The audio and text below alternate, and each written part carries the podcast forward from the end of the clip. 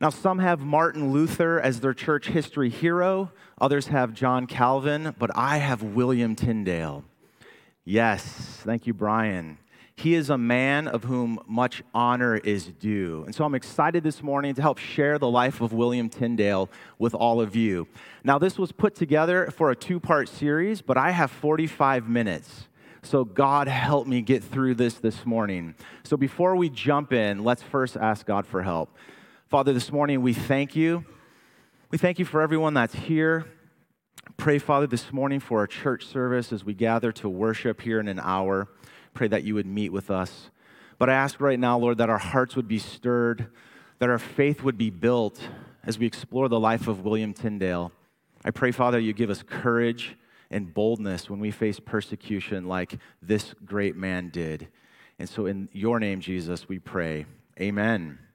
Well, who is William Tyndale? If you were to ask the average person on the street, maybe three out of 10 would have even heard of him, and probably no one could tell you something substantial about his life.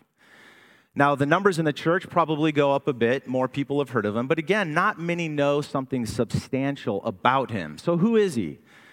Well, the BBC released a poll in 2002 and they named Tyndale as the 26th greatest Briton of all time. Sounds pretty good.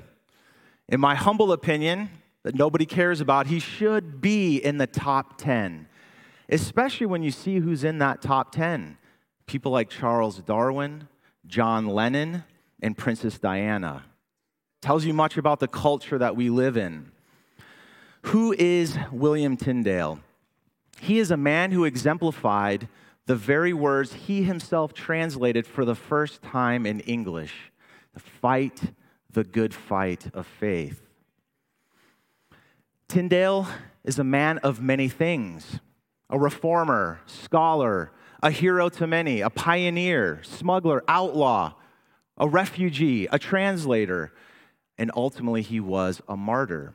William Tyndale gave his life so that his fellow countrymen, his English countrymen, could have the Bible for the first time in their own language. But first and foremost, William Tyndale was a godly man. He's a man who loved the Lord Jesus Christ and again paid the ultimate price.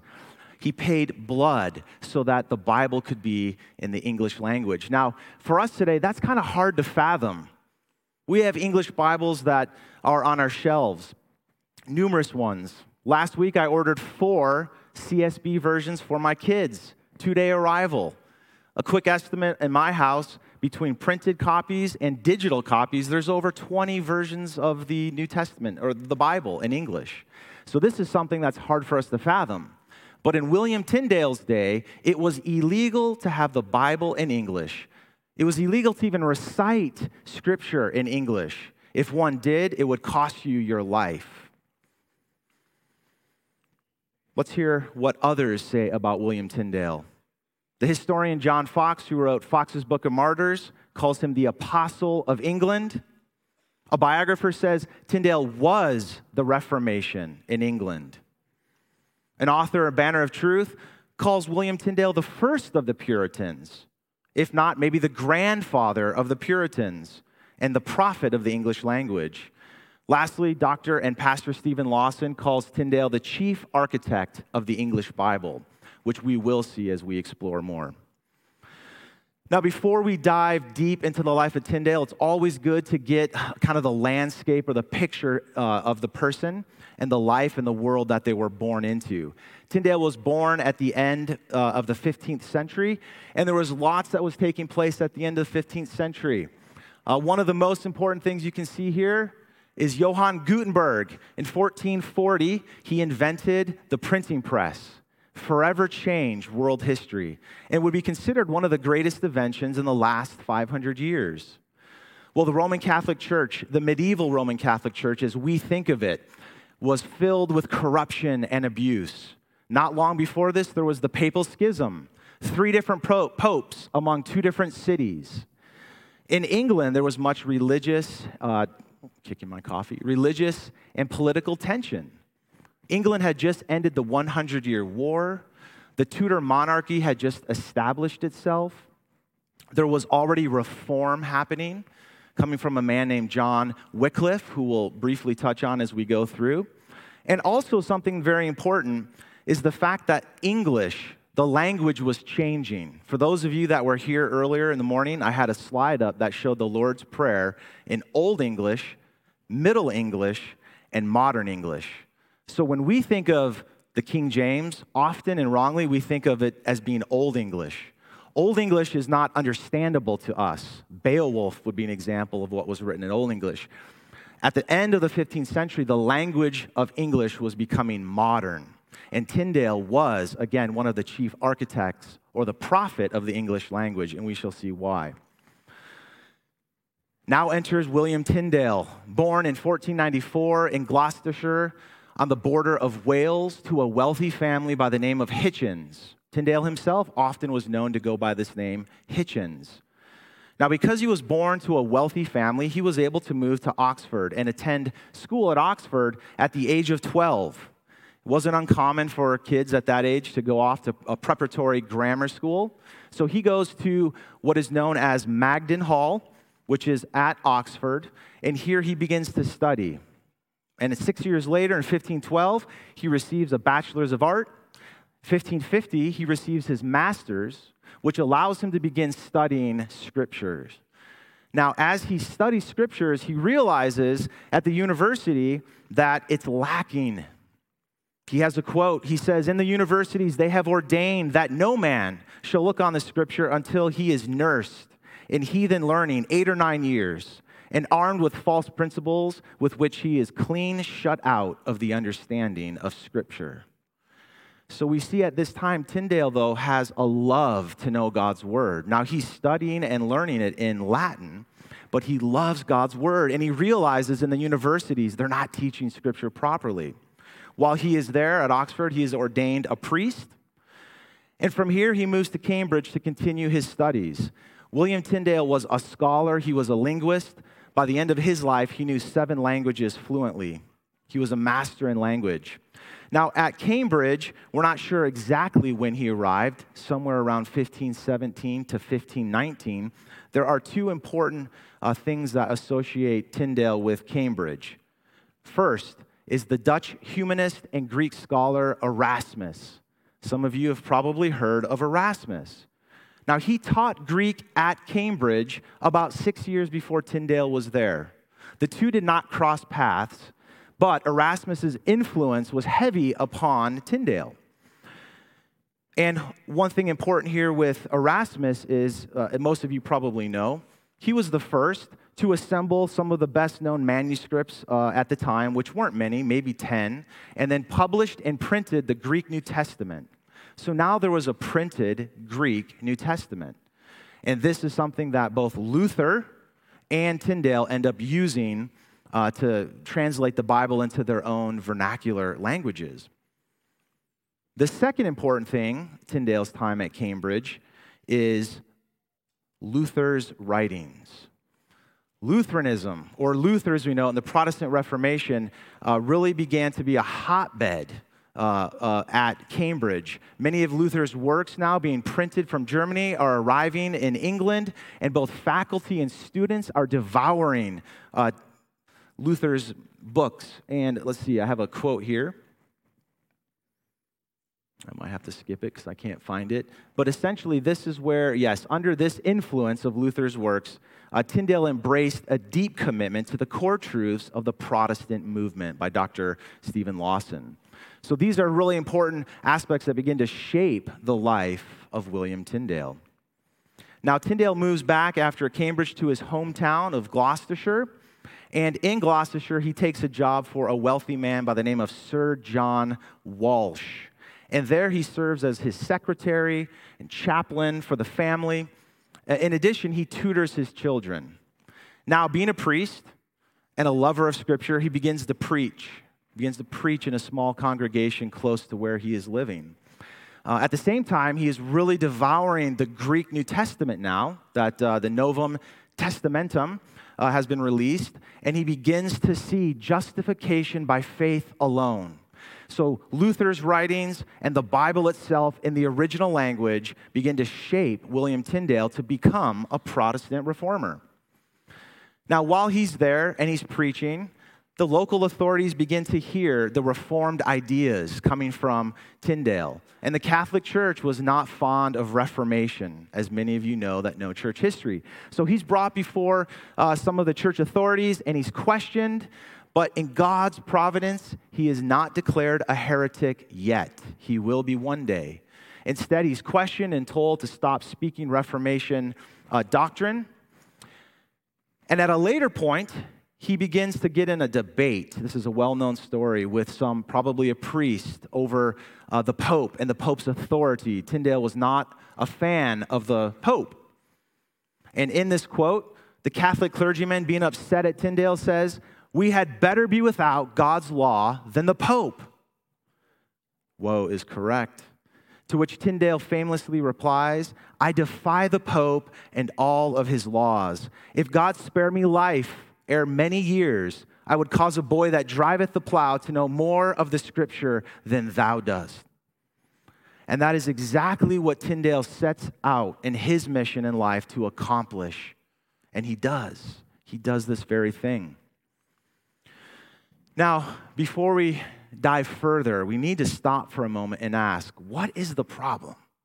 Why is there this problem? What's all the fuss about about having the Bible in one's own language, English, in our story, in context. What is the big deal? Well, we need to go back about 1,100 years prior to William Tyndale. A man by the name of Jerome was a Greek, Hebrew, and Latin scholar. Now, he was commissioned by the Pope, Pope Damascus, at this time to compile uh, a Bible, to translate the Bible into the common language of that day which was Latin. That's right. The Roman Empire had continued to expand. Uh, the common Greek, Koine Greek, that we think of today as the, the original language of the New Testament, uh, was changing to be Latin. The irony here is that Jerome, who then translated what was known as the Latin Vulgate, which means Vulgate means uh, vulgar or common, was so that the average person could have the Bible in their own language. That was the reason the Latin Vulgate was commissioned by the Pope to be done. Now, over a thousand years, the Roman Catholic Church had that one translation Latin. Everything was done in Latin. The Bible was in Latin, the Mass was in Latin, baptisms, uh, everything was in Latin. And over a thousand years, when the language is only Latin for everything religious, what happens is people then to be, begin to think of the language itself as inspired instead of the very words of God themselves. So, a thousand years later, a man by the name of John Wycliffe, not Wycliffe, but Wycliffe, is born. And Wycliffe is a, uh, orth, uh, excuse me, a, a, professor at Oxford. He himself, being a priest, is also, though, a preacher. He loves to preach. And Wycliffe is a pre reformer. He's known as the morning star of the Reformation. He's 100 years before Martin Luther, but he really is a reformer. He sees the abuse of the Pope. Uh, he has problems and issues with transubstantiation, that Christ is really in the blood, uh, or, or, excuse me, that tr- in the, the ah, bread and the wine really becomes Christ's body and blood. His followers are known as the Lollards probably means mumblers because they were preachers. But Wycliffe, really under his supervision, puts together an English Bible. He probably wasn't the one that did the translation. He may have assisted, but under his tutelage, he was able to assemble the Bible in English for the first time. Big difference from Tyndale, though. First, is his translation is from Latin. And the Latin was not that great. It's difficult to get a good translation when you go from uh, the original to another language to another language. Also, the Bible at this time had to be handwritten. The printing press had not yet been invented. So, Bibles are big and they're expensive and they're hard to carry around. Okay, so two things, two laws that uh, get passed here the beginning of the 15th century. The first in 1401 under King Henry IV, and Parliament is called De Heretico Comburendo, which means on the burning of heretics. So now what had happened is if you spoke against the Pope, if you denied the real presence of Christ in the Mass, you could be burnt at the stake for being a heretic. Seven years later, in 1408, the Archbishop of Canterbury put into law called the Constitutions of Oxford, which outlawed the Latin Bible being translated into English. So now it is outlawed. This is directly against the Lollards and the Wycliffe Bible. So it's against the law to not only have, but to possess a Bible or to speak in English, to speak the scriptures in English. Essentially, what happens is the knowledge of Scripture is extinguished throughout the land of England. And Tyndale had a problem with that. He knew God's word says, Man shall not live on bread alone, but by every word of God. If faith comes through hearing, and hearing through the word of God, how can anyone know the scriptures and be saved? Because if everything's in Latin, and the common peasant knows nothing of Latin. Most priests don't even know Latin, maybe a few words. How can anyone be saved? So, this is what drove William Tyndale to translate the Bible into English. So, from here or back in his hometown, he now leaves to London in 1523 to start his Bible project, to translate the Bible from the original Greek and Hebrew into English. So he visits a man, Bishop of London, Cuthbert Tunstall, because he needs to get his project sanctioned. 1408, Ox, uh, Constitutions of Oxford make it illegal, so he needs it to be sanctioned. Now, notice the date, 1523. What, what's happened in this era? I'll, I'll, pause for a minute. We can also, if you have questions, what's, what's happened in this time period already that you may know of, of in church history? Luther has been around. Yep. 1522, I think I had a slide there that showed Luther translated his Bible into German from uh, Erasmus's Greek. And there was a revolt, a peasant revolt. So between what's going on in Germany, uh, the Lollards, as I already have mentioned, there's a bit of a, re- a revival among them in England. Tunstall realizes, not on my watch. This is not going to happen. Now, Tunstall, the reason uh, Tyndale went to Tunstall is because he was a friend of Erasmus. Tunstall was a Greek scholar himself. He thought if there ever was a man, this might be the guy that would allow me to take on this project. But Tunstall refuses, and Tyndale realizes there's no room, not here in London in my Lord's palace, and for that matter, there's no room in all of England to accomplish this work. And so at this point, 1524, William Tyndale leaves England for the rest of his life, never to set foot back in his homeland of England. And for the remaining 12 years of his life, he is a translator and he is a fugitive, always on the move, always being hunted uh, because of his desire to have the Bible in English. Now, the first time we hear of Tyndale well, let me back up. There is a romantic version that's probably not accurate that says when Tyndale left England, he went and spent a year in Wittenberg with Luther. Again, more of a romantic idea. It's been put forth by some historians, but most historians do not believe that that actually took place. Where we do first know uh, a Tyndale is in the sweet smelling city of Cologne, Germany.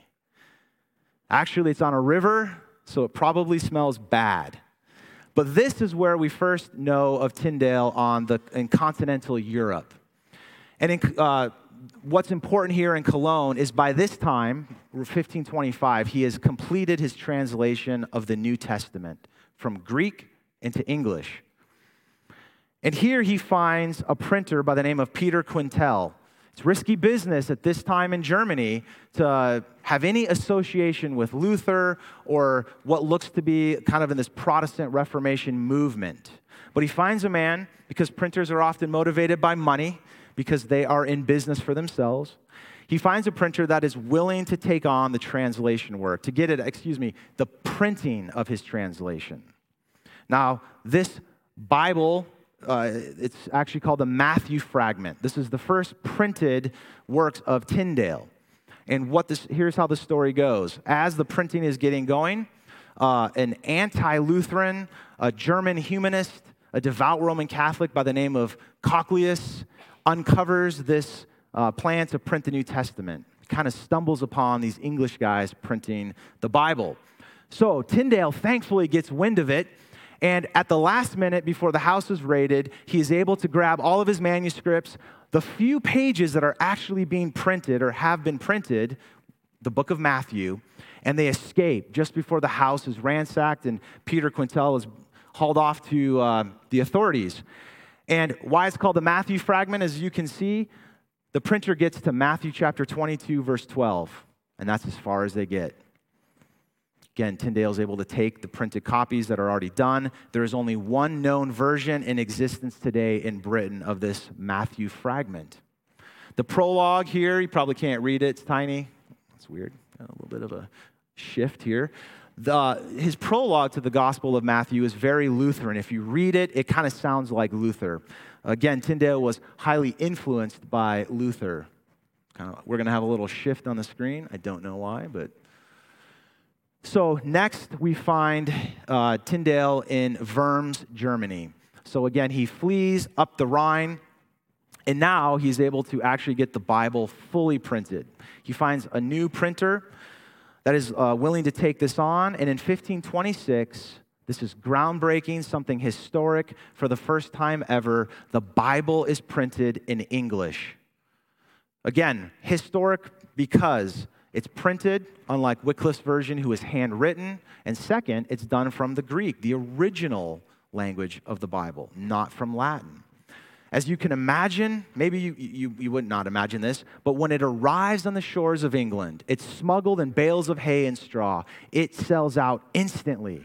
Once it gets through the ports of London and it gets uh, into the, just the, the, the countryside, it's devoured, sold instantly, and it is being read by the plowboy, just as Tyndale desired.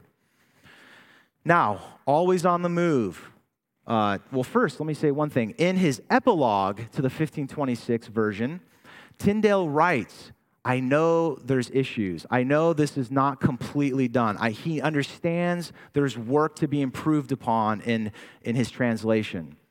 A translator's work is never complete, always translating. That's why there's so many editions and revisions of Bibles and books. So he acknowledges this in the epilogue. So from here, um, he continues hiding, and, and we believe he begins to study Hebrew. He's completed the New Testament. Now he wants to tackle Hebrew. He wants to translate the Old Testament. So he has to learn Hebrew. And we don't quite know where he went, but there's some speculation uh, of his time in Germany studying under uh, a Jewish rabbi. Now, what's, what's really amazing, again, he is a scholar. Back in England, nobody speaks Hebrew. Even in Cambridge, there's like one professor that may know a little bit about Hebrew. Most people don't even know Hebrew. Whew. All right. We still got everything? Okay. Most people don't even know that Hebrew is a language. The few that even know it's a language have no clue it's associated with the Bible. So Tyndale spends five years learning Hebrew, and he becomes a master Hebrew. Now, sometime during 1526 to 1529, he completes his translation of the first five books of Moses, Genesis through Deuteronomy. So he completes the Pentateuch. And he's able to get it printed in 1530. Now, another historic event. This, for the first time ever in the history of the world, was uh, something printed from, translated and printed from Hebrew into English. Again, in England, no one even knew what Hebrew was. So here we have the first five books of Moses printed in English, translated from the original Hebrew. This will show you the genius of who Tyndale was, along with him being the prophet of the English language. He invents and coins words that we still use here today in our church service and all throughout English speaking countries. Jehovah, this is a word coined by William Tyndale to describe Yahweh in English. Passover, scapegoat, showbread, mercy seat. Now, the word atonement had already been in use by a few people. The common Englishmen and women would have never really used this word or probably understood what it meant, but Tyndale uh, stumbles upon it as he's studying and translating. Probably would have been uh, pronounced something like at one mint. At one mint. It means that God is at one with man. And so he uh, installs this word into his translation at one mint. There are many common phrases in the Hebrew that have persisted throughout time that we all know. The Lord bless you and keep you. Let there be light, an eye for an eye, and a tooth for a tooth. Genesis chapter 1.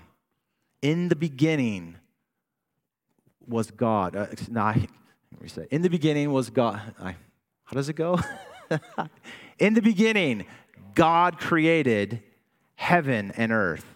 I was thinking of first or John 1. So Tyndale translated those words for the very first time in English. If you look up Wycliffe's version, it doesn't sound anything like that. In the beginning, God created heaven and earth. Tyndale realized here, I have a small quote. This was interesting that the properties of the Hebrew tongue agreeth a thousand more times with the English than with the Latin. All right. Almost a decade after Tyndale first translates the New Testament in 1525, it's printed in 1526. Almost a decade later, his Greek is razor sharp. He's a master of the Hebrew language. Tyndale now continues on to fix all those problems that he was aware of in the New Testament. And in 1534, he prints his next version, correcting 4,000 or making 4,000 changes from his original New Testament. Now, this version sells out again within one month. So, right away, they begin printing uh, another version. And in 1535, the third edition is now printed and sent out. It's a small pocket sized book, easy to contain and conceal easy for the average person to have. And now what happens is the farmer, the carpenter, the average Englishman and woman is able to read the Bible for the first time in their own language. And this 1534 edition really kind of sets the, sets the stage for all future translations in English. If we have time, we may be able to talk about some of the uh, English Bibles that follow Tyndale. But the 1534, this work, it's a masterpiece. And so all future Bibles that follow, that are in English, really take what Tyndale did from this 1534 translation. A couple other phrases so we can appreciate William Tyndale. Seek, and ye shall find. Ask, and it shall be given you. Judge not that ye be not judged. Tyndale understood rhythm. He understood language well. He understood the cadence needed in language. And he really is, again, the father of modern English. He was born at the time when Middle English was being uh, moved to uh, modern English, and he is really behind this movement. If you notice in these translations, he is known to take most, uh, let me say it this way, he uses monosyllables. Most of his words are one syllable words. When he introduces polysyllables, they're typically at the end of a sentence. So it's very easy on the tongue. It's very easy to speak and to read. The signs of the times. He went out and wept bitterly. A more modern version of this language says, cried hard. this doesn't cut it. Wept bitterly. There's something about it. My favorite from John 14 let not your hearts be troubled. Let not your hearts be troubled. Listen to the Good News Bible. Do not be worried or upset. No, it's not the same. Tyndale understood in his translation when Jesus was speaking about him uh, leaving and he was talking with the disciples, he understood there's sorrow in their hearts. He understood that. Let not your hearts be troubled. It's beautiful. I'm going to pause for a minute. Questions? Any questions? I know I covered a lot.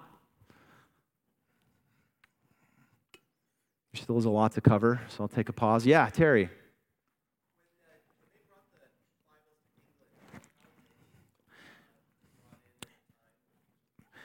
Yeah, great question. I do have that in my notes somewhere. Five, six thousand, and they were they were in different amounts, different uh, you know amounts for each version. Yeah, we're not talking you know like fifty thousand because it's still printing there. Movable type print. You still had to move everything, and it was quite the process. But they were able to still print in the thousands. Great question. Yeah, Carson. Yeah, excellent question. That actually goes in here to the enemy part.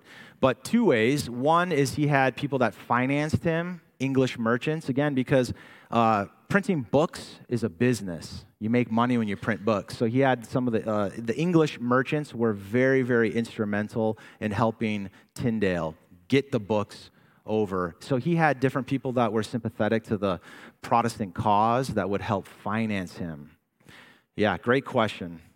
And, and, and I'll wait for one or two more and we'll come back because that actually falls into his enemies. Yes. Yeah, the, the printers often.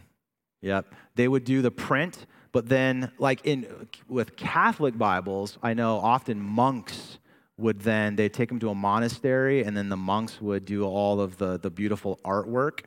Uh, but here, monks wouldn't have been doing that for Tyndale's Bible, so it would have been either the printer or others, others that he would have known. Okay, yeah, Steve.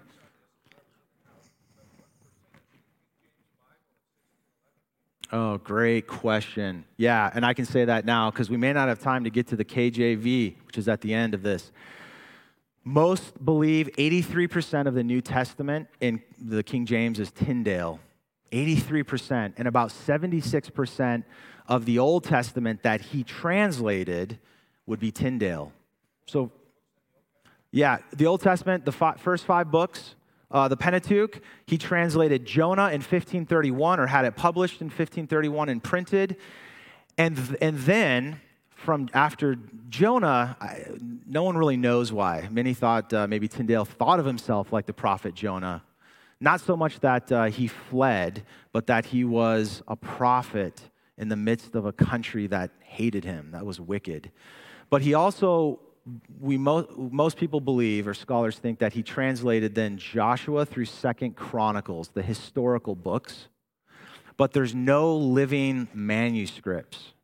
But in uh, two versions after Tyndale's 1535 called the John or John Rogers compiled it called the Matthew's Bible. When you analyze the Old Testament, it appears that those books, second, uh, Joshua through Second Chronicles, are also Tyndale's translations. Great question. Okay, he was not without enemies. He had many. King Henry VIII in 1530 uh, commanded that all English Bibles be burnt, and anyone that distributed Bibles also was to be put to death. Bishop Tunstall, we already spoke about, but Tunstall, when it comes to financing, what happened in 1526, which we'll read here, in 1526, when those Bibles, the first translation, made their way into London, and Tunstall was the bishop there, and he got wind of it, and he saw these Bibles, and he knew he told Tyndale not to translate he preached a famous ser- sermon at St. Paul's Cathedral where he said, I have found 2,000 errors in his New Testament. And they burned many of the books, calling them pestiferous and pernicious poison. But when he burned the books, you have to think first off, book burning wasn't something new, but burning the Bible, that did stand out. In addition, he's burning the Bible in the language of the people.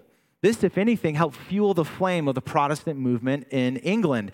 Now, what happened here in burning those books is Tunstall hatched a plan that really benefited Tyndale. He wanted to buy up all the books. Let's buy up all those New Testaments so we can burn them. But when you buy them, you're paying someone money, and that money went back to Tyndale. which helped Tyndale then in his work in translating future editions and getting them printed. Oh, because of time, we're going to have to skip some of these other guys, uh, Cardinal Wolsey and Bishop Stokesley. Bishop Stokesley, just to point out, uh, he took over from Tunstall's, the Bishop of London. And he actually is like the chief persecutor of the Protestants at this time. He is known to put more people to death than William Tyndale's best known enemy, who is next, Sir Thomas More. I don't know why that does that. I'm going to do this really quick. See if that. Uh, ah, didn't fix it. So, Sir Thomas More. Who has heard of Sir Thomas More? Most of you, some of you. Also known by the Roman Catholics as Saint Thomas More, which I don't typically repeat because I don't think of him as a saint. He is known uh, as the chief enemy of William Tyndale. Now, Sir Thomas More is a respectable man in one sense. He was a devoted, a devout Roman Catholic. He was a scholar. He was uh, a judge, a lawyer. He was even a sheriff at one point. And Sir Thomas More caught the attention of King Henry VIII. Many of you know King Henry VIII wrote uh, a book on defending the seven sacraments. And the king gave King, uh, excuse me, the Pope gave King Henry VIII the title Defender of the Faith. Well, Sir Thomas More had a hand in this.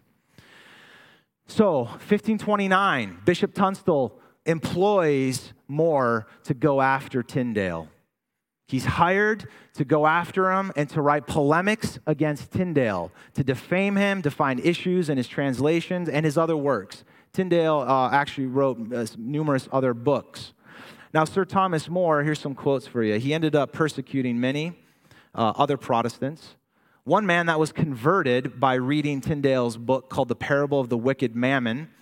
Um, he was whipped in Thomas More's garden. He had his brow squeezed with ropes until blood came out of his eyes. He was sent to the tower. He was racked until he was lame. He was tortured. Eventually, he was burnt, where Thomas More was known to have said that he rejoiced that his victim was now in hell, where Tyndale is like to find him when they both come together. Uh, so More was not a great man in this regard. He was a devout Roman Catholic. Here are some things he said about Tyndale. He labeled him the captain of English heretics, a hellhound in the kennel of devils, a new Judas, worse than Sodom and Gomorrah, an idolater, a devil worshiper, and a beast out of whose brutish, beastly mouth cometh a filthy foam. You got to love the po- polemics of these guys. He wrote nine books attacking Tyndale and a thousand words devoted to finding heresy and issues with many of his different books as well. Now, Sir Thomas More met his own fate because of his devotion to his religion.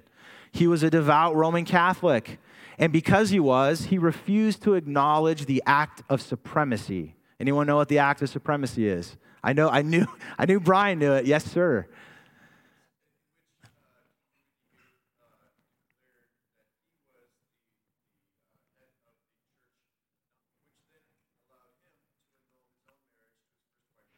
Yes, exactly it. Well said.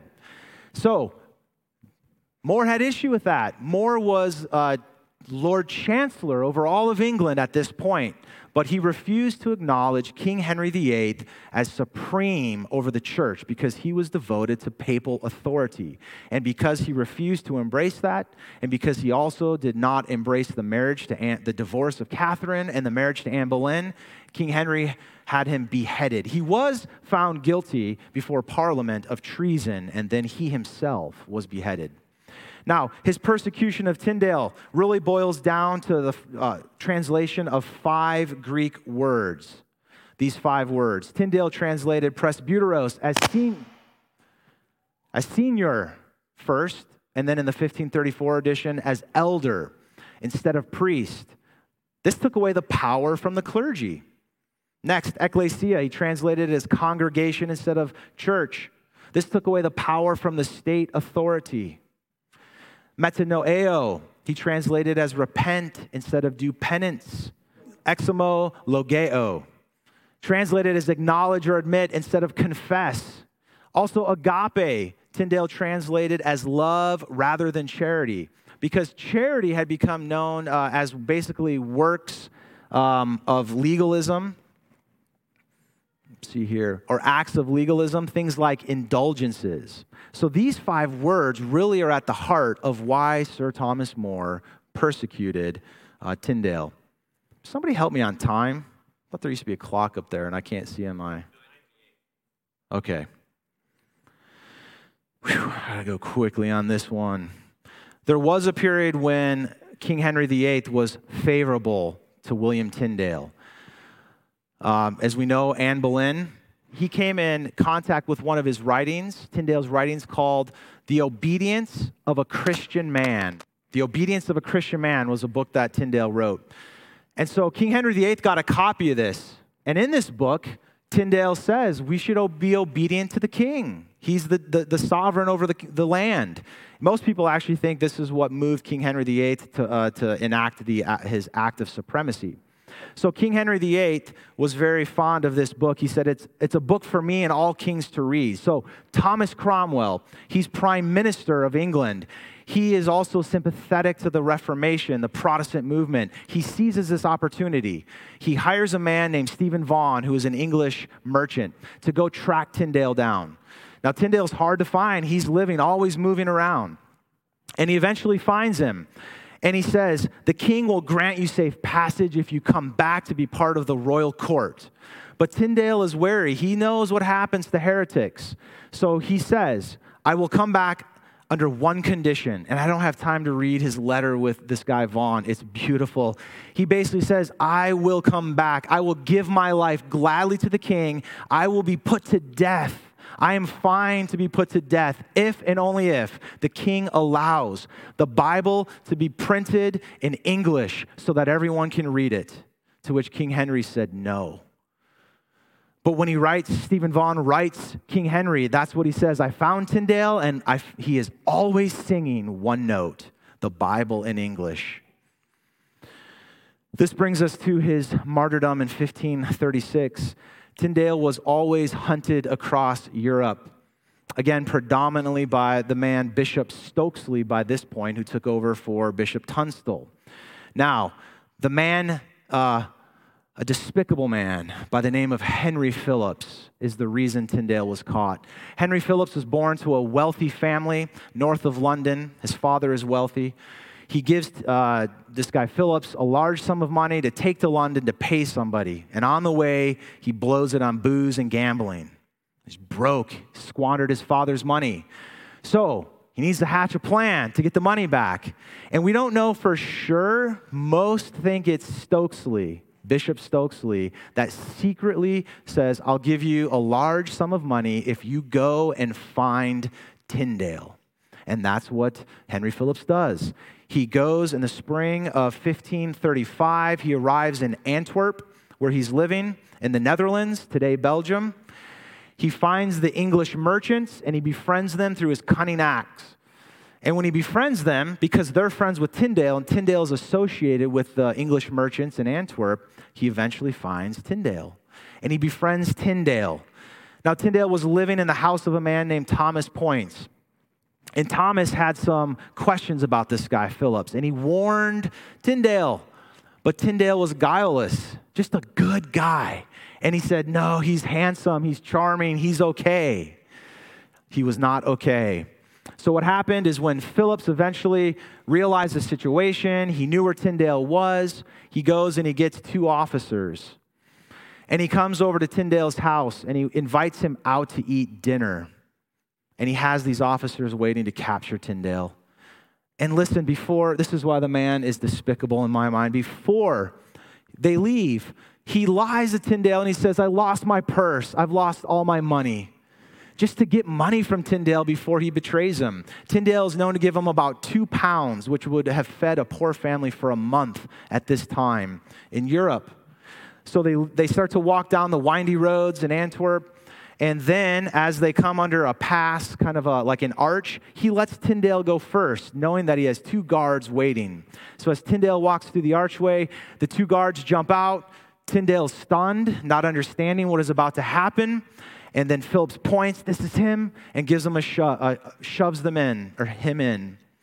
At this time, Tyndale is captured and he is arrested because of a betrayer, like Judas who betrayed our Lord and Savior Jesus Christ. This man betrayed, betrayed him. It brings me to tears when I think about it. It's a sad story. Now, he's taken to the Vilvoorde Castle, which is not far out uh, from Brussels. And for 18 months, Tyndale suffers 18 months in a dark and dank prison. Now, we know here, uh, his last letter, he describes a bit of the condition. Tyndale writes in 1535 I suffer greatly from cold in the head. I'm afflicted by a perpetual discharge, which is much increase in this cell. My overcoat is worn out. My shirts are also worn out. He requested in a letter that he get a lamp in the evening. He said, It is indeed wearisome sitting alone in the dark. But most of all, I beg and beseech your clemency to be urgent with the commissary. Permit me to have my Hebrew Bible, my Hebrew grammar, and my Hebrew dictionary that I may pass the time in my study. Even at the end of his life, he was committed to finishing the translation of the Hebrew. Sadly, he was not allowed those things. So I've often thought as I've studied Tyndale, could, could you imagine what the Psalms would be like if Tyndale translated them because of the beauty and what he did for the English language? But we'll never know.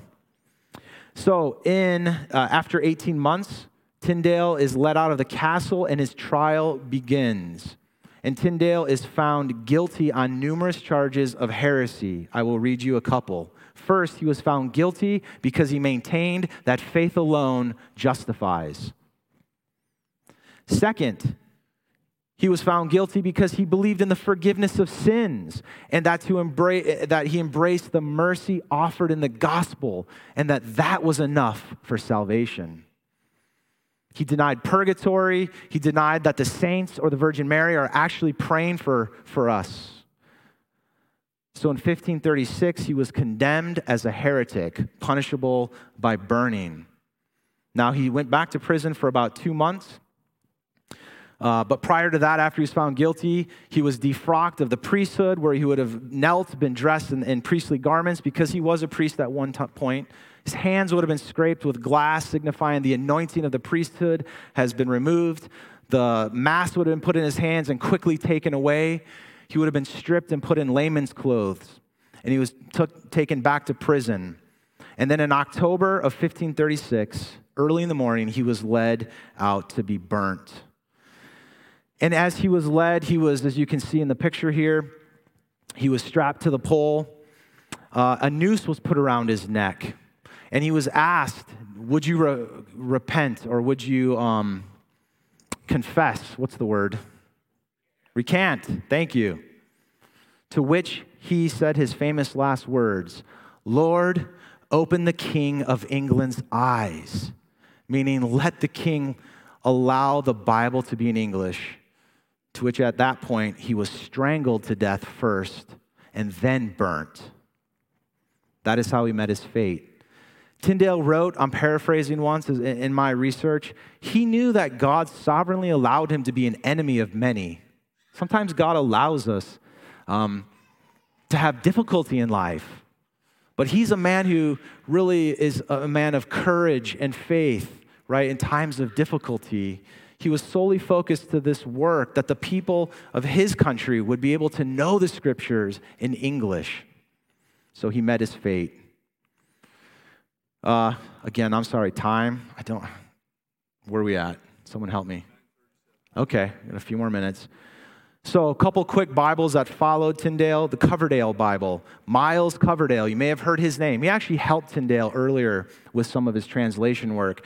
So, in 1535, when Tyndale's in prison, Miles Coverdale uh, basically edits and assembles Tyndale's work in the New Testament and the Hebrew, and then he finishes the other books of the Old Testament. But not from Hebrew.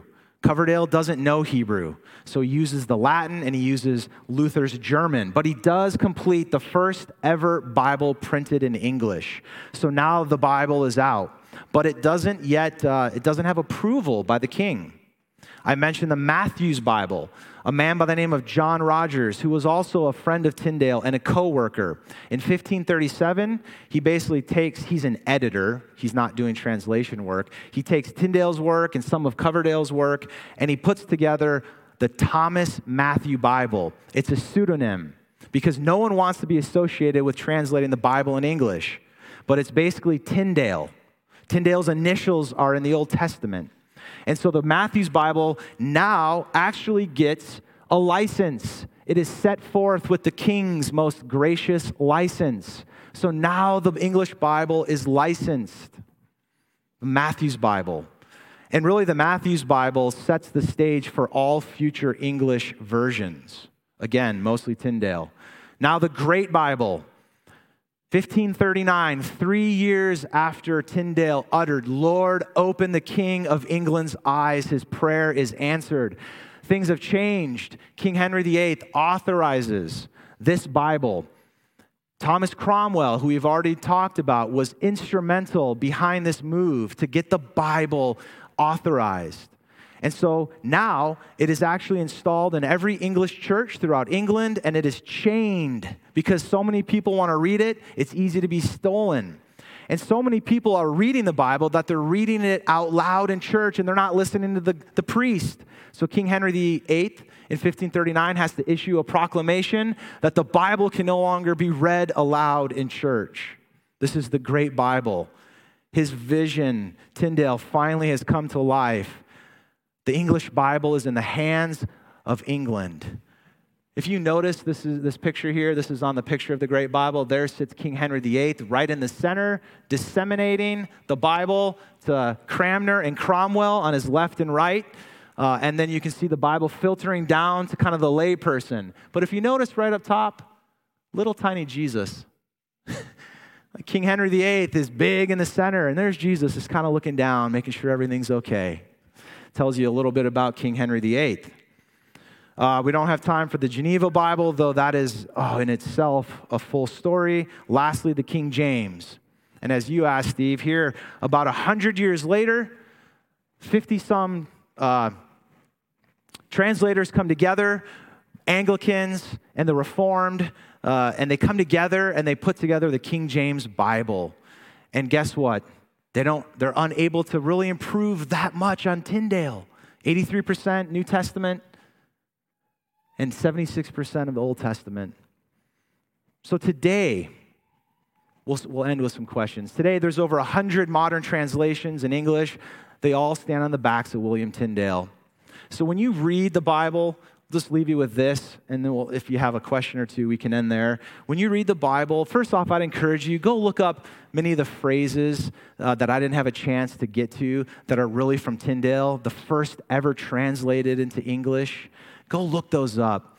Uh, they're beautiful. And then as you continue to read the Bible on a regular basis, you'll, you'll be able to remember these came first into our language because of this great man, William Tyndale. Uh, these are some books and resources that really helped me. Uh, if you were really interested, I would recommend this book, The Daring Mission of William Tyndale by Dr. Steven Lawson. It's fantastic, it's super easy to read, and it's really faith building. With that, I think we have time for a couple questions. Any, any questions? Thank you for all listening. Yeah, it's my pleasure. Mark. Maybe. yeah. Yeah. Well, so the romantic version is yes. The actual probably is no. Though they definitely, like, for sure, they knew of each other. Um, but uh, it's, it's unlikely that they met. There's, there is this story where there's like a name that's kind of almost like the name Tyndale written in the, the church log at Wittenberg, but most credible, like David Daniell, uh, his biography, like most current biographers don't believe that story to be true, so probably not. Other questions? Yes.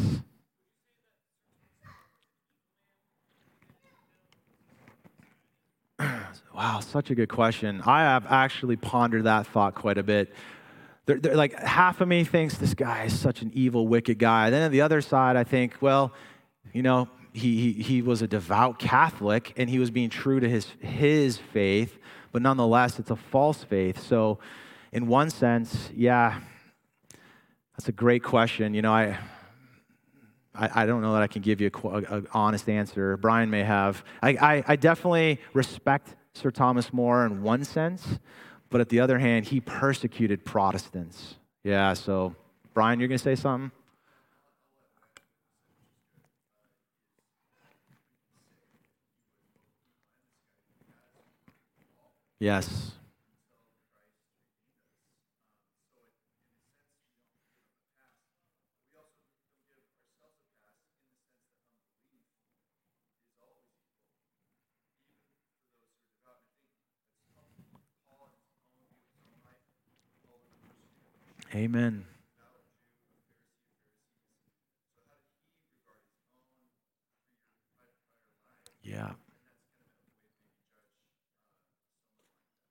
Excellent comment. Thank you. It's a humble comment. One last question and we'll be done. Anyone else? Yeah, Brian.